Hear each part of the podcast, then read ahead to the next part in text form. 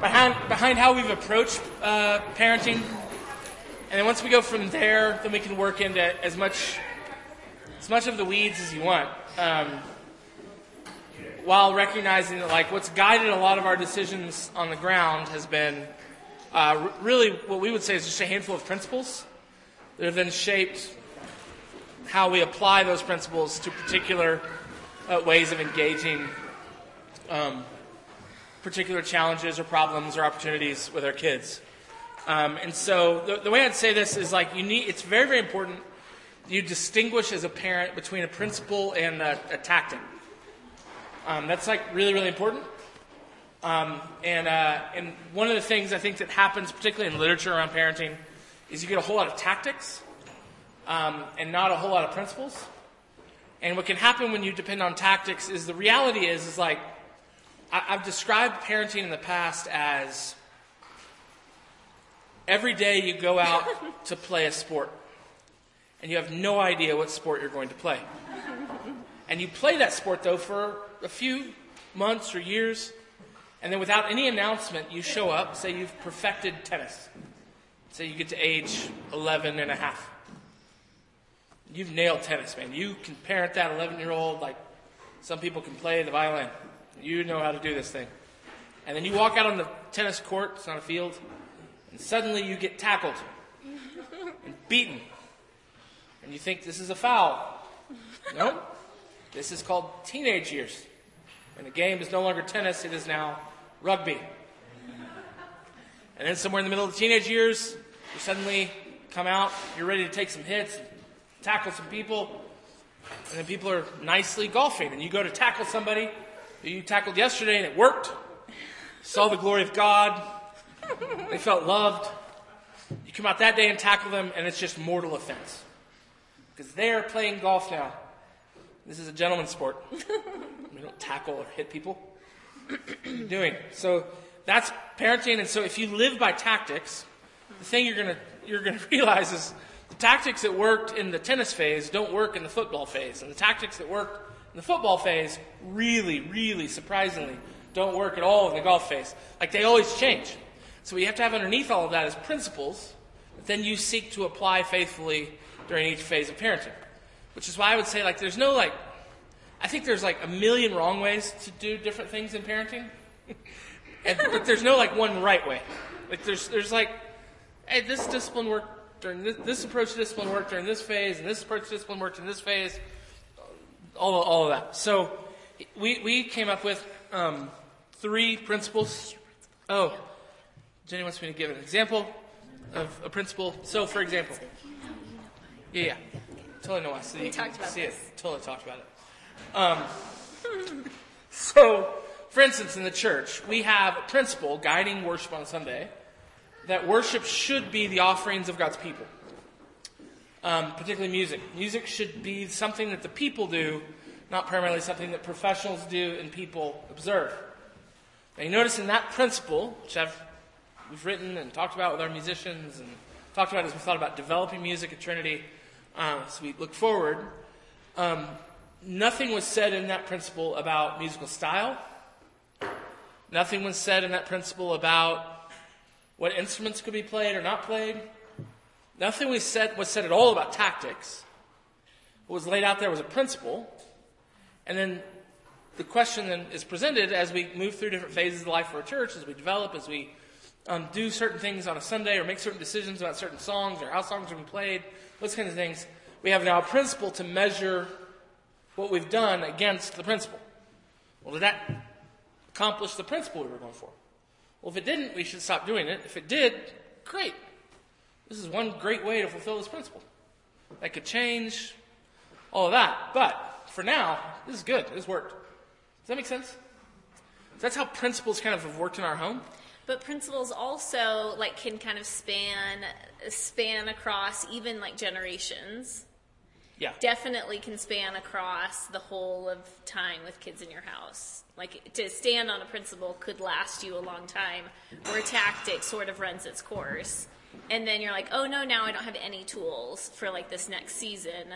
because there was nothing under it. It was all just like, we eat vegetables. We always eat vegetables before we eat sugar. I mean, it, that's a good idea. But uh, does that make sense? It's like all just sort of the. Yeah, Anyway. that's good. Let me do the three principles. I think, All right, you guys ready for the three principles? There's probably more, but these are three that we said are very important to us. Are you ready? Good. All right, first principle um, your marriage is first. Absolutely first. Most vitally important thing for your kids, dads, is them to know that if you're in a hotel room and a vicious robber breaks in, It's always a hotel room. It's never like in your house. Like you think who's coming. You're going to do your best to save them, but you're definitely going to save mom. And that's kind of an exaggeration. But the, the idea is you, you should pursue a healthy marriage. Like, don't, um, if this isn't good, isn't comfortable, isn't healthy, don't use the kids as an excuse not to deal with this. Deal with this first, over and over and over and over again. Like, this has to be healthy. And revel in the health and the glory and the joy of this marriage. Um, and, uh, and so, like, your kids should know, like, dad loves mom. Like, he's just totally hung up on mom. And mom is totally hung up on dad. And they love each other. And they, they like, the marriage always has to take a priority. It really has to take a priority. Um, And like this, oh, yeah, yeah, go ahead. the security of the kids. Like we know that kids feel way more secure if they know mom and dad are okay. Like if mom and dad are fragile, like the whole thing, even though it's not linear, and you probably wouldn't say like, I bet they're doing that weird thing because we're off, but like we know that that is how that happened. So, um, I mean, the first place to start is like, how are we? Is everything okay with us? If there's something that's like presenting with the kid, so Yeah. it is definitely the safest environment for children is to know that mom and dad are in a good place and happy and healthy, and um, we don't have to worry about sort of like the foundation of our home, which you are the foundation of the home. So, Yeah. And then tied to that um, is that you together now, in this vibrantly healthy marriage, are parents. Um, a- and, that has real meaning we're putting two concepts into one principle. it's kind cheated. of squeeze. Because you can't really have four principles. You have to have either three or five. We didn't want to do five, so we did three and a half. And so the- you, you are parents. So, so um, one, you present a united, united front. Um, two, uh, like as a parent, you have real responsibility and real authority. Um, and you have to understand that your first role with your children is parents bearing responsibility and authority for them and for their upbringing. And so I think a lot of parents try to be buddies, they try to be pals, they try to be peers, they try to be cool, um, they try a whole lot of other things. And I and please don't hear this as like you shouldn't have a relationship with kids. You should have a rich, deep relationship with your kids that has a bedrock of your dad, your mom. Um, so that when you say something, it means something. Like you have wisdom to give, you have authority to direct and to command. You have like all of those things really, really matter, and you do that together as a united front with your vibrantly healthy and happy marriage for your children. Um, and, uh, and and and to know that like if you have a child that has a problem, like that's yours. Like that's your responsibility. Like you stand before God to care for, to nurture, to counsel, to provide for, to love, to discipline. Like, like the buck stops with you. Like you're the one. Now that doesn't mean you can't go get help. That doesn't mean, but but I think a lot of people say, well, they're just a hard kid, or they just don't like to sleep, or they just don't like broccoli, or they just really like YouTube. But whatever the thing is, like at the end of the day, like you have to stand before God and give an account. Like you're responsible. There's no like, well, they're just them, and I'm just me, and we try, but we don't know. Like, no, like you're actually responsible to come up with what is God calling you to do in terms of raising and caring for and disciplining and, and imparting wisdom to biblical wisdom, godly wisdom, into your children.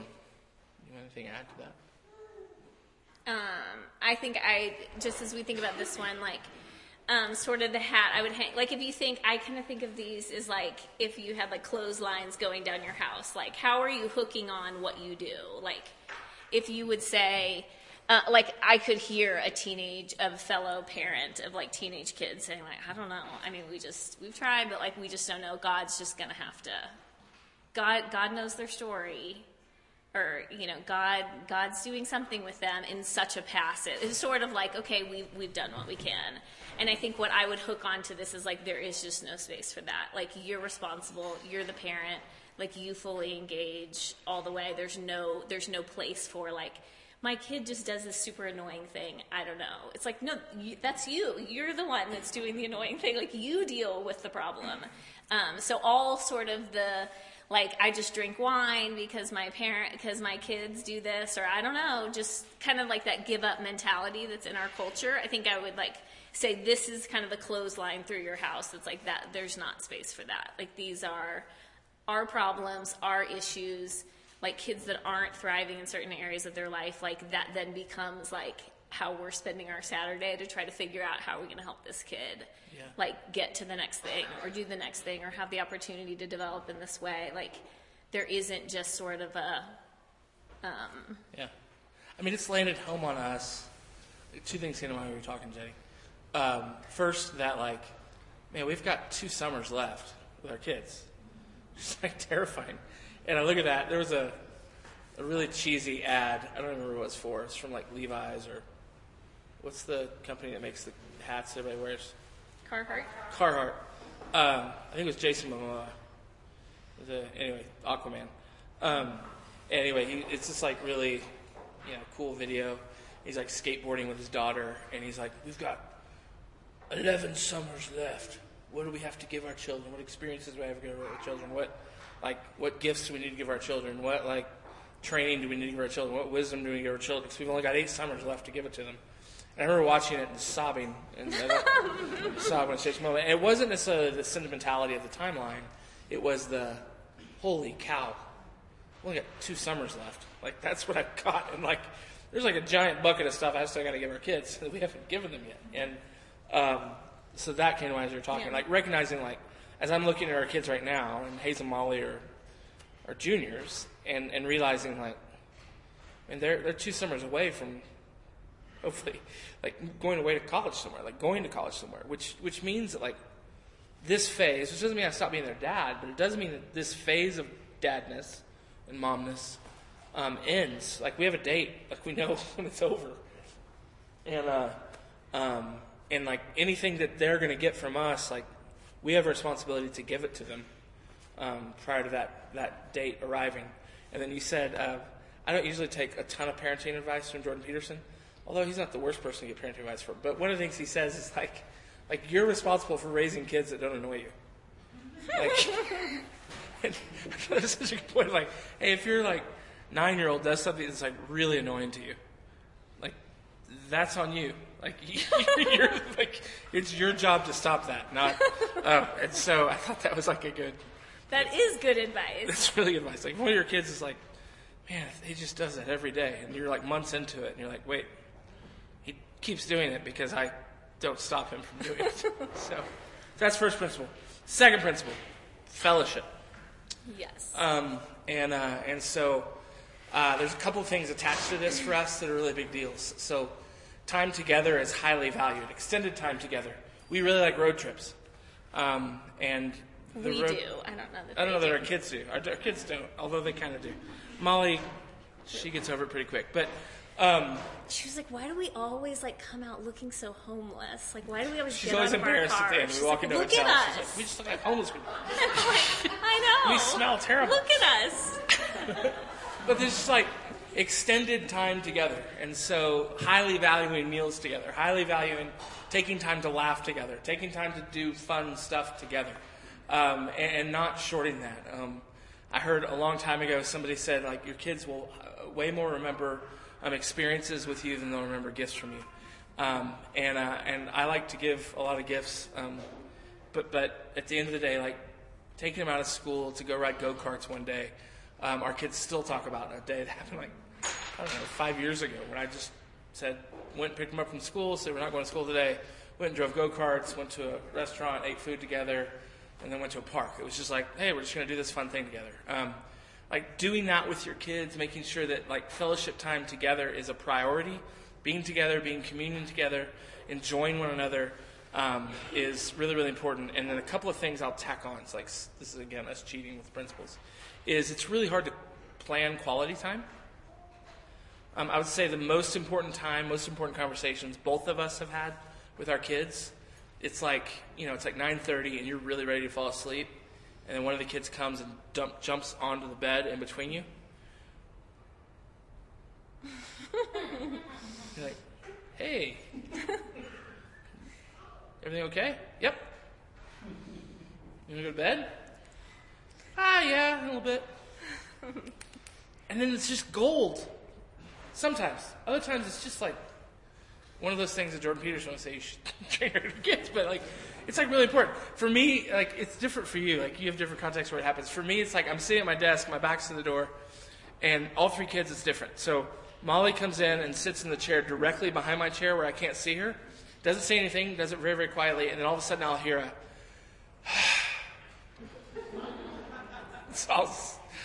stop typing or stop writing or whatever I'm doing and then turn around and say, Oh, Molly, how are you doing? Good. She waits till the third question, and the third question comes, it's like, blah, everything. So then we have this amazing conversation. Hayes, he comes in, jumps over the end of the couch, lands on his rear, and sits, kind of throws his feet up and says, Dad, we need to talk. So we talk. Carson comes in, stands behind me. A little creepy first. And then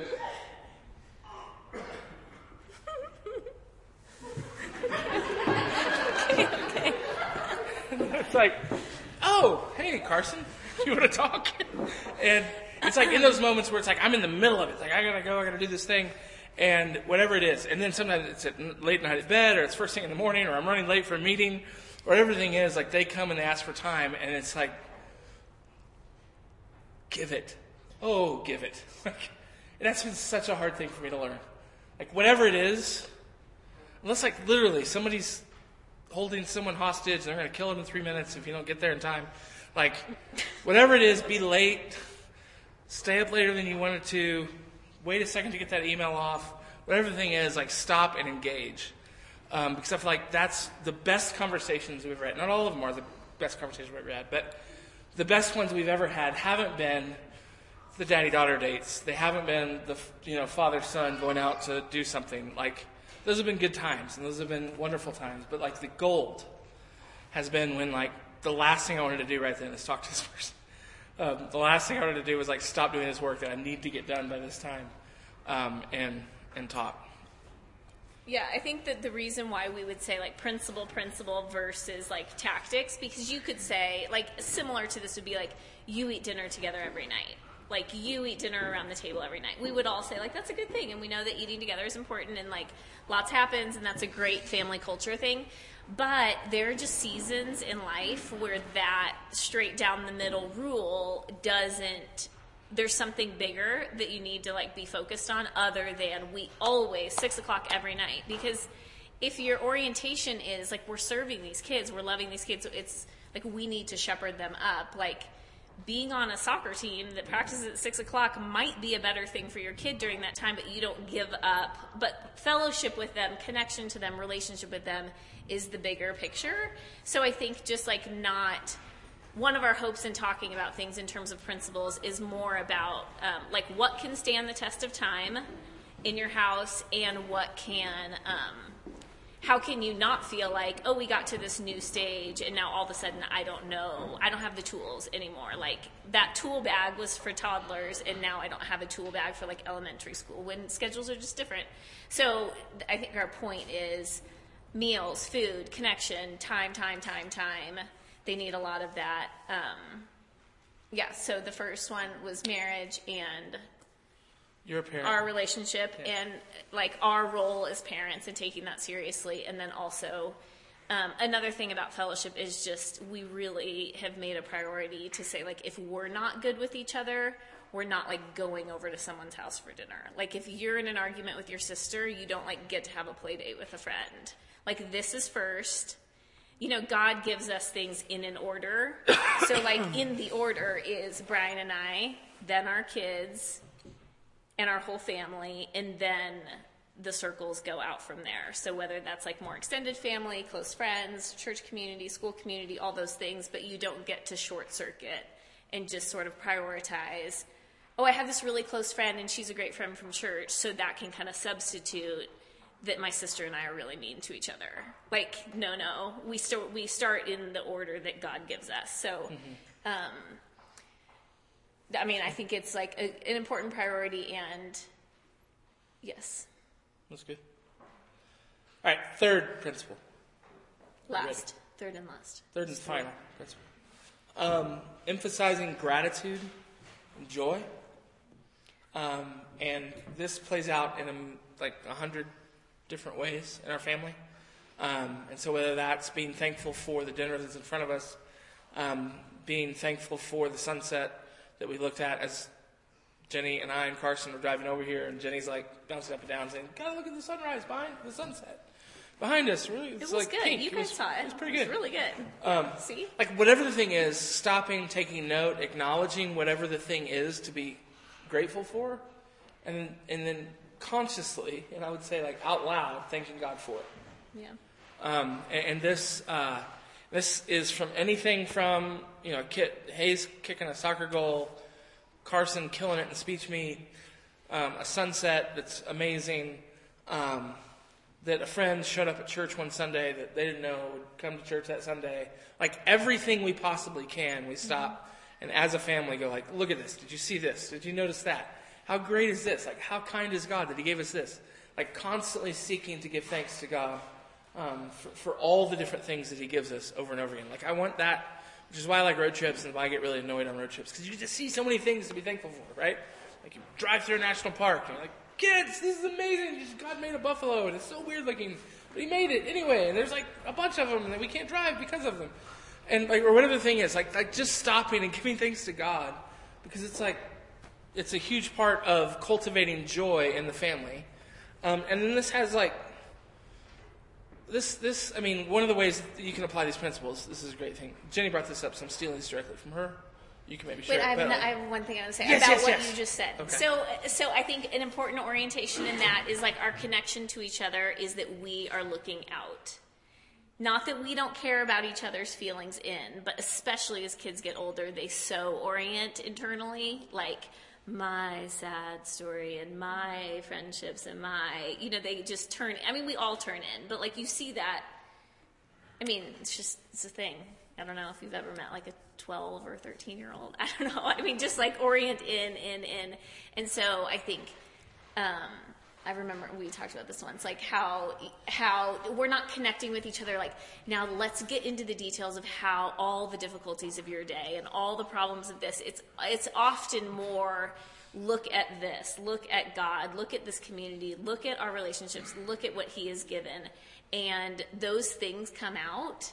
And we talk about those things, but the biggest update of the day is not like what was your big thorn in your day. You know, it's more like the big update of the day is like the gift of God. Like, I kind of don't like the thorn rose approach. I don't know if you guys have ever heard that. Like, let's go around the table and everybody share a rose and a thorn of their day. I don't know why this bothers me, but I just don't like really looking. It really It doesn't bother bothers me. I don't like like that way of conversation because it's just like, okay, so as I summarize my day and the life that God's given me, I have two takeaways: something that was great and something that was bad. But something that was bad is often what God uses and and is like ends up being the greatest gift but you would say like no i state that as my brown thorn that stabbed me in the hand. It's like no that's just like how why do you live your life like that? So anyway i just like i think it's i don't know. I just think it, gratitude but i think the, the orientation of gratitude is sort of outside of the of the internal hashing through all of your troubles Yeah, yeah. okay So, so one way to say fellowship, and I'm going to reply it, and then we'll do questions. If you have any questions, if not, great. Um, one, so, uh, one of the questions like that we've thought about is technology. Like, what's a faithful approach to technology? And you might think, well, you didn't say anything about technology in these three principles. But if you think about it just a second, like, so one of the things we've observed about the abuse of, or the over, maybe better way to put it is overuse of technology in our home is it tends to break down fellowship. Um, not just because of the, the time in which people are isolated, but I don't know if you ever noticed this, but like if you watched a lot of Netflix one night or one afternoon, or say four college football games on a Saturday, like you're not like a fun person to be around after that, usually. I don't know why that is. I don't know all the psychology behind it. I don't know whatever. I just know that like um, I know that I've obs- absolutely observed with our kids. Like not only is not not only is um, it's just time isolated. Like they tend to kind of gravitate to their own corners on technology stuff because they have different interests. But then if you go too long, particularly if you do it too long for multiple days, um, which is one of the things that can happen in the summer when there's whatever's going on. Um, when you come back together for dinner, it's like the worst dinner, family dinner you've ever had in your life. It's like everyone is just not getting along. Everybody's irritating everybody. Um, and so that then, so it's not that we have some sort of principle about technology. It's we have a principle about fellowship that then affects what we do with technology. Um, same thing would be with um, gratitude. Like I don't know what it is about technology. I actually have a lot of ideas, but like uh, spending an enormous amount of time playing video games or watching videos or whatever the social media things is it tends to, tends to shrink your your your capacity to see the world, and it, it shrinks your capacity for gratitude. The abuse of it, the overuse of it. Does that make sense? Like, I, and please don't hear me saying these things are like video games are bad or movies are bad or whatever. But like, hear me saying that like there is a line somewhere that we've observed with our kids, where it's like, you know, if Hayes plays a couple of hours of video games on a Saturday, it's not that big a deal. If he plays six hours of video games because we forgot to limit it and we were out of the house or whatever, and we come home, it's like, man, you don't see anything and you're just ungrateful for like you're there's like that's when we start to see things like entitlement. That's when we start to see things that like really start to bother us. It's like, hey, actually, and, and it's, and one of the hardest things I think about parenting is when, when your child is two, it's usually like a A B sort of relationship in terms of um, if they touch the stove, they burn their finger, right? Like, so it's like they do this, therefore the harm is directly correlated to what they did wrong. Often, what I find with parenting our kids, it's like it's like they do something over here and it impacts something over here, and you have no idea how those things connected, but they did. And it's a wonderful discovery when you realize, like, oh, when he plays less video games, he's like way more pleasant to be around. And I don't know why, but he is. So we're going to limit the video game time so that he'll be more pleasant to be around. Like those kind, that's that's how these principles end up affecting everything, like really, really practical things like video games or times on private screens those kinds of things. Last thing that I would say about principles is that, like, if you wonder, like, how would I under, how would I identify what we want a principle to be in our home? Like, one, look back at like you loved being at your grandmother's house or you loved being at your own house growing up. Like, what it was the feel of it and i think that's the biggest takeaway with a sort of the concept of a principle is it's more about the paideia it's less about like you know you must eat these vegetables or you must exercise this amount or you must be in nature like rules that are good but i don't think that's like the main takeaway that when we look back at a positive memory from our childhood you're probably looking back on something that was more an overarching principle less a they had this rule or they always did this thing. Does that make sense? So I don't know. I would just challenge you to like think about are there two or three things that could be sort of like what is at the biggest level what guides our house and then you can kind of start attaching like how you spend your time and how you spend your money and how you spend your you know like sort of those yeah, things yeah, yeah. onto what the bigger like the crossbeam or the you know whatever, cool. a frame or something. All right. Anything you guys want to talk about? Time. Yes. Oh,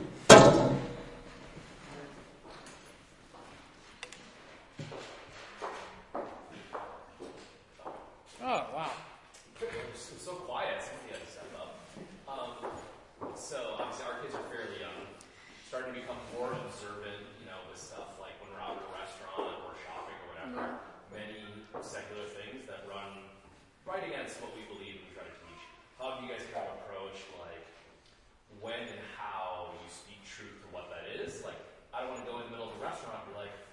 don't do and then go explain the whole thing, have an awkward moment. But at some point, we want to make sure that they understood what that was and what our family believes about that. Yeah. Like, how do you guys kind of handle that in terms of stuff that has come up where it's you know clearly an area that needs to be taught, but you don't want to also be that person at a restaurant that goes and like makes the entire restaurant awkward.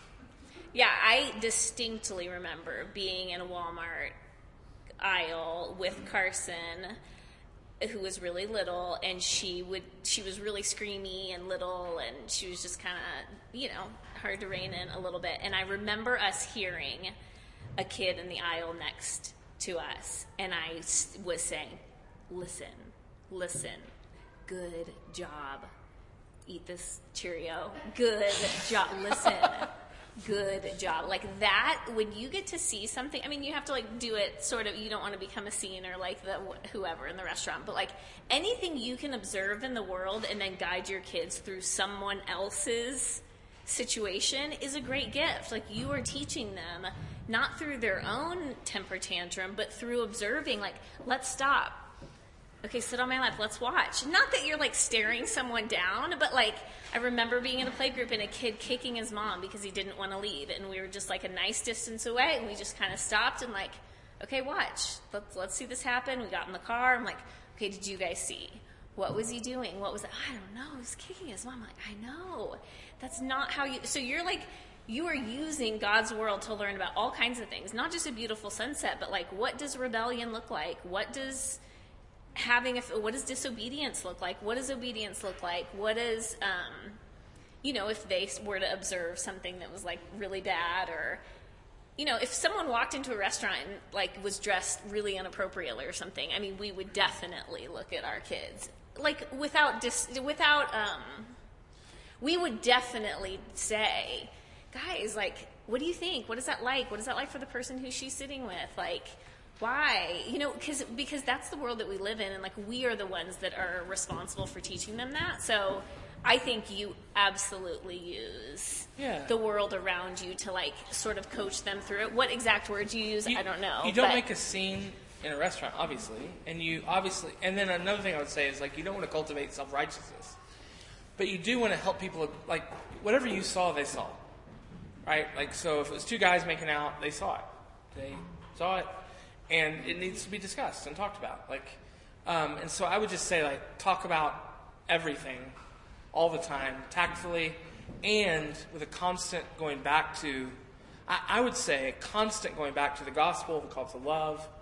Um, and, and I think one of the things that's been lost in our culture in our day is the ability to say, like, hey, that's wrong, and I love that person.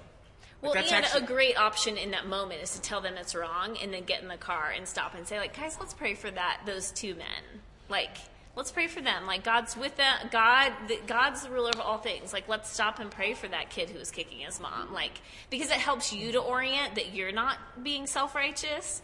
Because we are all tempted to do that, and you're sort of teaching your kids like that's not the the final is not just judge them. It's like, but you, I, I would use all opportunities Yeah. God gives to teach them.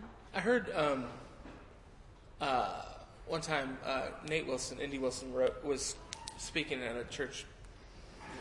We, invited him in, and and he said at one point he told this really interesting story that when he turned 15, his dad came to him and said, "Hey, like as long as there's not nudity in it, we can watch anything, any movie, we can watch so long together. One, so long as we're together, and two, so long as you know that I will hit pause and we'll talk about it throughout the entirety of the movie." Which Nate said, like, I mean, it ruin a lot of movies. Um, it's like every three minutes, like, what did they just do there? What are they trying to sell you? What are they trying to tell you about the world? What are they trying to tell you about what is good, what is evil? Um, and uh, and it was and, and, uh, and less about movies and more about like your kids are growing up in a world surrounded by righteousness, unrighteousness, good, evil, really scary things, really not scary things, and I think um, there, there is a sense in which we're to protect our kids, but, but I, I think sometimes the reality is, is like they're growing up in a really dangerous world. And the best way to navigate that dangerous world is to teach them about it, to talk about it. To, um, I remember Tim Keller saying one time, uh, like they'd done this huge survey, and it was like the, the short, like the the number one indicator that a kid, when they went to college, would keep walking with Jesus was did he have parents that when his when their close friend at school came out as gay, or transgender, or some sexually compromising situation, um, did they have parents that they could go and talk to about Like, it? would they go talk to their would dad? they go talk to their dad about it? And um, and I think like you, that's something that has to be cultivated, not on the spot at all. Like they have to know that you're a trustworthy voice, that you're not like that you're not going to freak out. you're not going to freak out. Yeah. Like you're going to speak clearly and lovingly and biblically and wisely about whatever the thing they're facing. Well, they learn that when they're two and they're talking about the kid kicking their mom. They learn that when they're nine and you know our Yeah. gay neighbors come over and our kids are like, how do we navigate this? And like we talk about it. Like look how great these cookies were and we took them this and like it, like it's it's that's the process where it's that kind of trust and that kind of um, wisdom can be cultivated. I think. Yeah. kind of along the lines of just talking about things and everything. I think in another um, kind of session like this, you were talking about that a kid should never remember the first time they were told about sex. Yeah. That that, that should not be a first. There should be, be so early that it's not memory. You know. Yeah.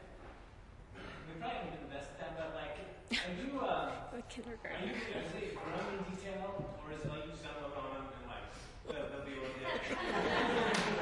This actually came up on the way over here with Carson.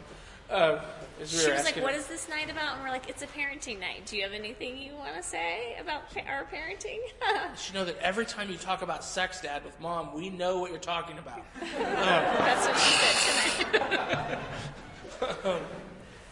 Uh, I, I mean, we we haven't gone into. I mean, there there have been, there were like specialized conversations where details were shared about how everything worked, but like the fact that Mom and Dad really like each other and really like to have sex with each other um, is very common knowledge from a very early age in our home, um, and uh, and so it's like it's it's demystifying it without going beyond what's necessary in terms of detail, I think. So demystifying the whole thing means there's some details involved, but it also means it's like this is really normal and good and wonderful, and it has a place. and it has a place.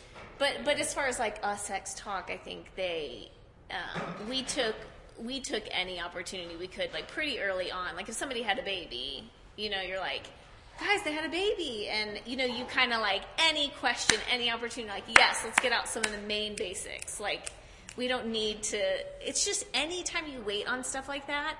Like for example, if you wait to talk to your daughters about modesty, and what's appropriate to wear, then you are asking to be put into a situation where a child ascends the staircase and you look at them and it's not okay and they've reached an age where everything's personal. So if you it wait, seems to match up. it seems like like descend on these terrible moments. So like as much as you can just yeah, like any body stuff, anything like that, I would say like the sooner the better because it's not personal, it's just factual. It's just like information that's going in and it's just clear like because the biggest risk you're saying is like what are they going to take to their kindergarten classroom? I mean that's really like the biggest problem you have, right? Is like what will they repeat? What if they say that word? So Caleb's like, why? That's fine. And then you can just then you know the takeaway is just like, hey, things that have to do with like your swimsuit, you know, anything that happens in the bathroom, like you just don't talk about at school. Like that's just a good kind of school standard. It's a good like community standard. Anything in the bathroom, anything, you know, or some something like that. Like you talk. This is for talk to mom and dad. But I would I would say soon, easy, you know, an apple, a seed, everything that has a seed comes from something. Here's a seed. You were made from a seed. You know, you just that that that. Next time you cut an apple, Although you there know, was make it a- happen. there was a pivotal moment in our children's lives when uh, I was uh, upstairs by myself, and Hayes comes in, does the couch pop thing. He was pretty young, and I'm not going to give the question away, but um, he goes, What are you gonna Dad, say? I'm not going to say everything. Um, he says, Hey, Dad, Mom said I needed to ask you this question. To which I didn't catch it at first. I was like, Oh, great. And then he says, No, Dad, you need to listen to me.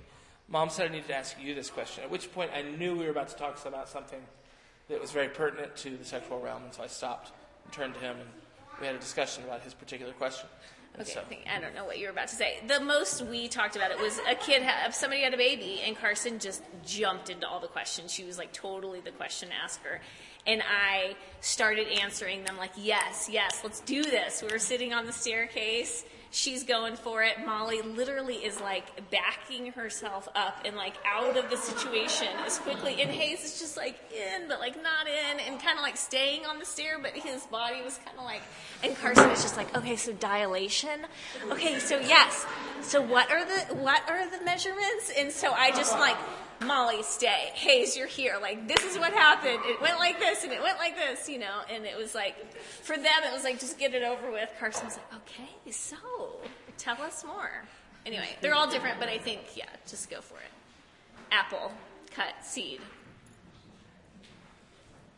Maybe like one more if you have it. I knew yeah. you would say that.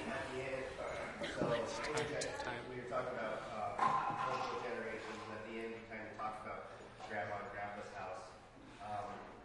What, where does that larger, you know, family community and church community come into the three principles for you guys? Come into the, what was the last phrase? Into the three principles, because it feels like maybe principle one, there might be some tension with you know, parents, kids, larger community, but with the other two, the fellowship, um, and, and with uh, gratitude, that larger family body, whether it's blood relations or covenant relations. Yeah, how do they relate? You mean like?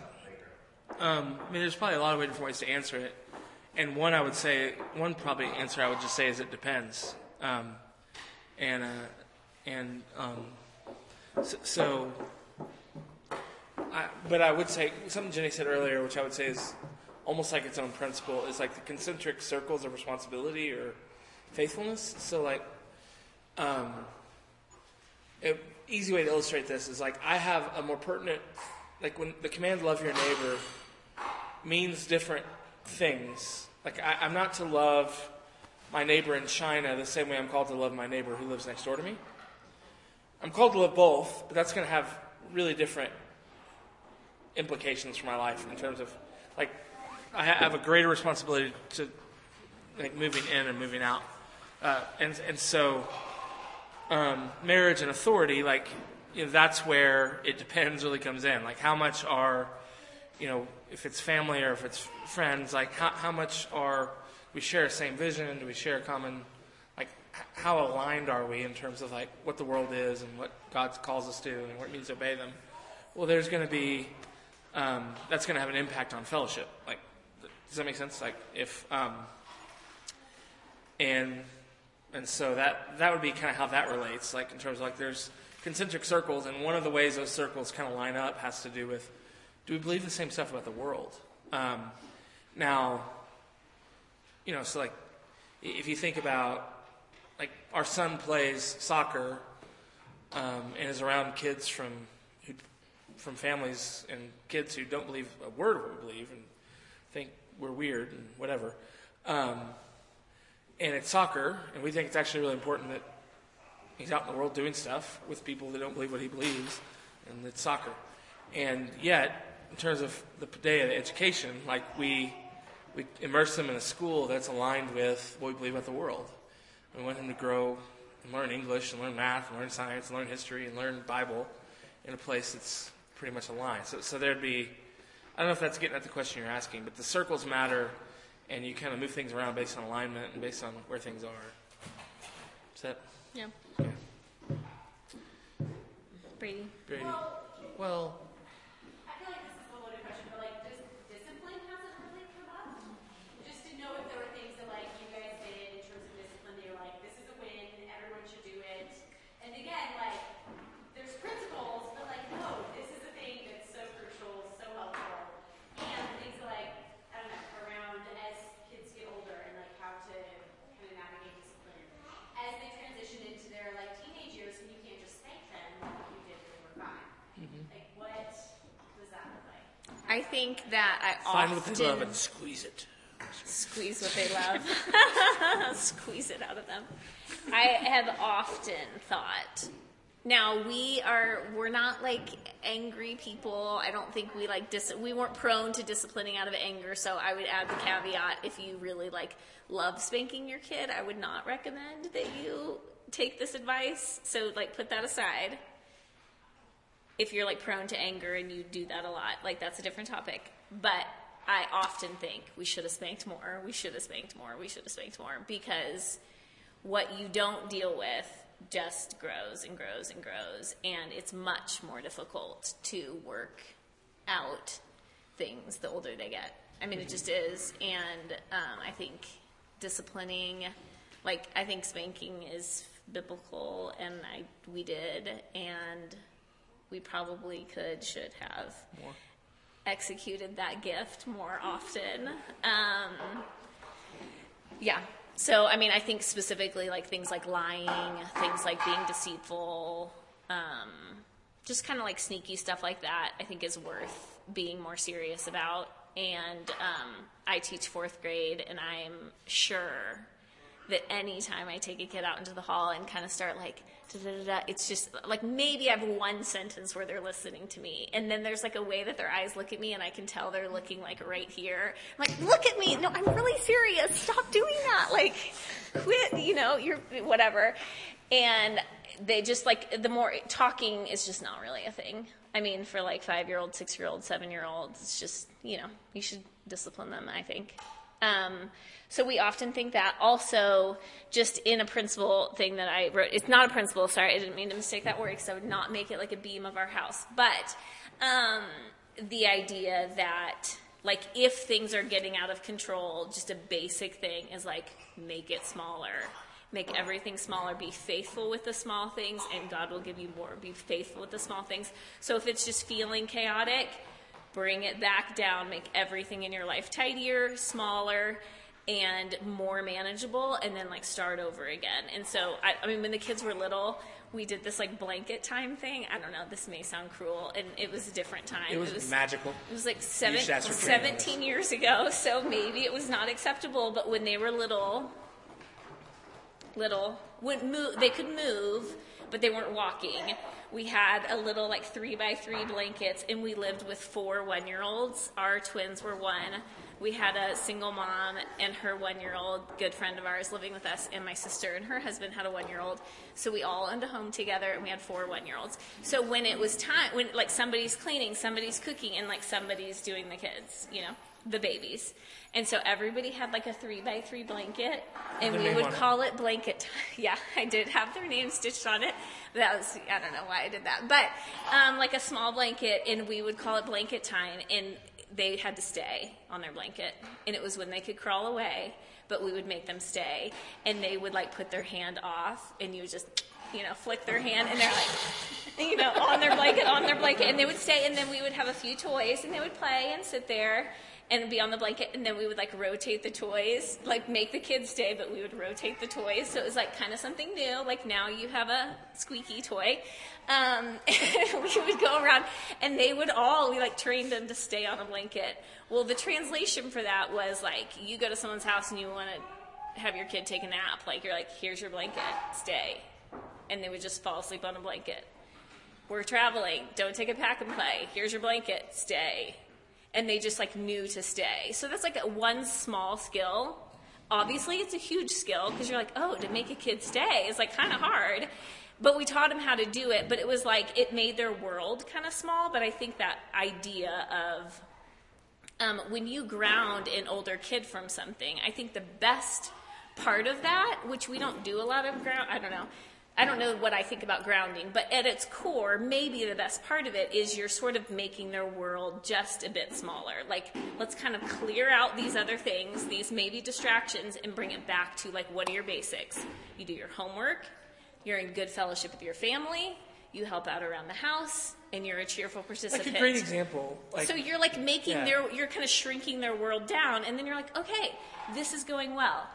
Okay, you can have your phone, whatever, you know, or back. Like you're sort of introducing things back in, but like things get crazy, and you sort of like, we're going to scrap off all the extras, bring your world tight, tight again, you know, like small again, be faithful, be faithful. Now you can sort of add Yeah. back in your whatever. So one of our children, like it's like crazy life, right? Like everything's going on, extracurricular stuff, friendships, all this kind of thing, and things are out of control. And the big sign that showed up in was grades starting to fall, like grades starting to fall per- precipitously, precipitously. Um, and so then what you do, what we did is like, okay, we're going to cut out all of this stuff and focus on this. Um, and we're also going to give some like focused attention to just one-on-one time with a parent early, early in the morning to get back into back into like a rhythm of discipline. And then we're also going to kind of eliminate some of these other distractions. So you're just focused on these on this thing. And then as that did better over four and six weeks, then we said, okay, now we're going to bring this back. How's and wait a couple weeks? How's this going? Okay, it's going well. And Then we can bring this back. We can bring the, like like it's slowly starting to build things back up again, um, and not seeing not seeing and, and really trying to convey. Although it's hard to convey this, that like the stripping back of this stuff is is less about punishing you and more about like we really want to help you gain wisdom because you've lost it. Like you've lost the way of how to get the priorities that God's given you done and the way that God's called you to do it. So like let's help you eliminate all these things so you can start building those blocks back up in the right order. Yeah, So yeah. yeah, that's true. Yes. Yeah. kind of continue down that path, um, as a teacher and as parents of high schoolers, what are some of those bigger items you said lying that you Yeah. see a common thread through the entirety of life? Mm. Where to focus in? You wanna do it? Lying, deception is a huge one. Um, we've tried to say to our kids all the time, like, if you do something wrong, like, we can handle it so long as you don't lie to me. Like, um, like never lie to me. Uh, I think lying's a big one. I think Actually, lying's a big one. So I think with like the girl, Maybe like, the biggest one. yeah, the sister dynamic like has been a little bit has been difficult. Like just like envy, jealousy, sort of um, like cutting uh, at each other. You know, kind of ways that you see certain siblings partner up in certain ways that like are just mean, just like a meanness, but usually particular at one person in the family. I mean, sometimes there's just It rotates. sometimes there's general meanness, but but often when it's when it's really more scary or more of a problem, I think is when it's like sort of targeted at like I'm always kind of picking at you. I think that's something that kind of can go for years. Um, I don't It- know. We, we haven't, we attacked this like really early on pretty aggressively, but like defi- general defiance of authority rather than seeing like authority as good authority as a source of wisdom, good authority as like the, the best way to, one of the best ways to joy is like coming under authority. It's like trying to teach that, which is complicated because because part of it is just like, no, you have to do what I told you to do. But part of it is like slowly learning how to like at one level you want to teach obedience that's not a vote. Like it's not like a it's not a hey stay on the blanket. But let me explain to you so you can make a wise decision on you know a good decision on what you think about staying on the blanket. Um, after i've told you. It's like first i'm going to stay on the blanket and then now i'm going to explain to you later why oh, you can't explain to a three-year-old why but first do this. Like you can't drive here. You can't do this you need to obey me Yes, and I think secondly his like point is true. It's sort of this like, okay, I might do what you say, but if I get it, like if I understand and if I can like, yeah, yeah, okay, okay, I agree with you. Like it's probably not safe to run in the street. But it's like that's not what I'm asking. I don't care if you agree with me because like if you think about our relationship with God, like we often are given a a discipline of something from God that we're like, I don't know why, and we don't, we aren't entitled to the answer for that. And so I think like the whole rationalizing with kids to try to get them to like, well, you should understand, you should understand that yes, yes, but first, getting that instinct of like, first I say yes, then I could come along and like when there's time and as we get there, like, hey, let me help explain to you why we're doing this. But that's not something obedient. You're not entitled to that to obey. And I think before God, we often don't get an answer for why we have to do something. Mm-hmm. And it's not because we agree with God first and then we say, okay, okay, I, I will do it. So just training that up in them, and then just kind of like casual ways of, like, hey, go, you know, go get your backpack out of here. Like, go, you know, clean up. Okay, I will in a minute. Or just like kind of things that treat you more as, you know, as I see fit, I might interact with you in a way that would be something like what you're asking me. Like that starts early, but that goes on for a long time. And so I think just kind of like that quickness, we're always just looking What was for that phrase that we used to use in Fort Worth? Quickly, joyfully. well, you what what is that? Fast, cheerful, right away, right away, without delay. You know, whatever. Yeah, I think obedience is disobedience. Yeah, delayed obedience is disobedience. But yeah, yeah, I think those are good. Those are good little tactics, and I think they help when you're trying to get like a six-year-old moving. Like you're delaying, you know. But Alright. yeah, go ahead, Kelly. Kelly has a oh, question. yes. Okay. Do you think that our children or us have pet sins that we struggle with our entire life? So, like, I can see in my child, you're not a liar, but man, you struggle with pride. This is mm-hmm. something we got to work on. Yeah. So, so individual sins are always the branch connected to a tree. I think we all have particular idols that we're drawn to. Yeah.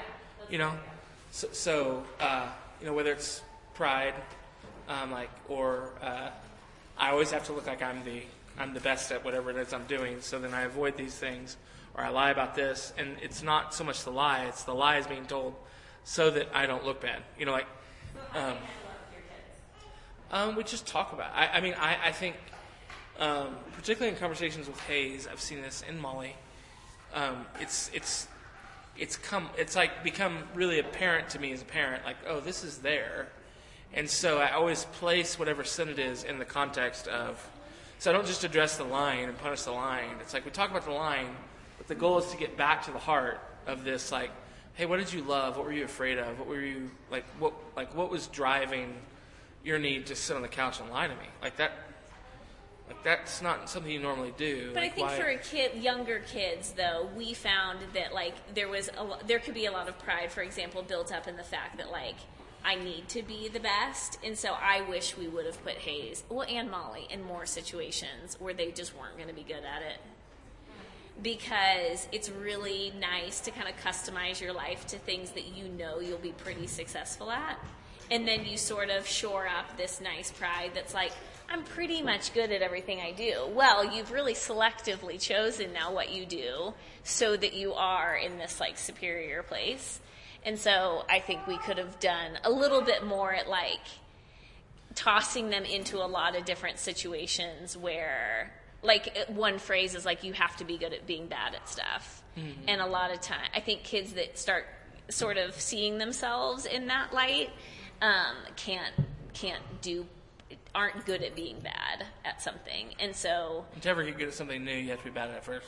So. and so I think, yeah, just trying to like help them to engage anything in life. At like, yeah, I'm going to start out pretty bad, and that's okay, and I can kind of like take myself lightly, which would be kind of like the principle of gratitude. Like, I can receive this as a gift. This isn't a reflection on me. Like, I'm going to be no good at tennis, but like, here I go. I'm going to jump out there instead of letting them kind of pick and choose because they will customize to things that they're like they're going to be good at and they know they're going to be good at it and then you're going to All right, I'm gonna pray because it's after nine. Thank you guys for sticking eight around. eight don't It's say after nine. eight. Sorry, not nine. Um, um, I'm gonna pray. Father, we thank you. Just pray, God, that you bless um, every person in this room. Um, if they have kids, God, that you would uh, cause the, the great work of parenting to be a joy to them. Um, that they would bear the burden, the responsibility um, as a gift from you. God, um, that, that all of us uh, would raise our children to be arrows, to be shot into the world, um, to see this world filled with the glory and the knowledge, the obedience to you and who you are. Um, and uh, bless our church, God, with lots and lots and lots of, of kids. In your name we pray, amen. amen amen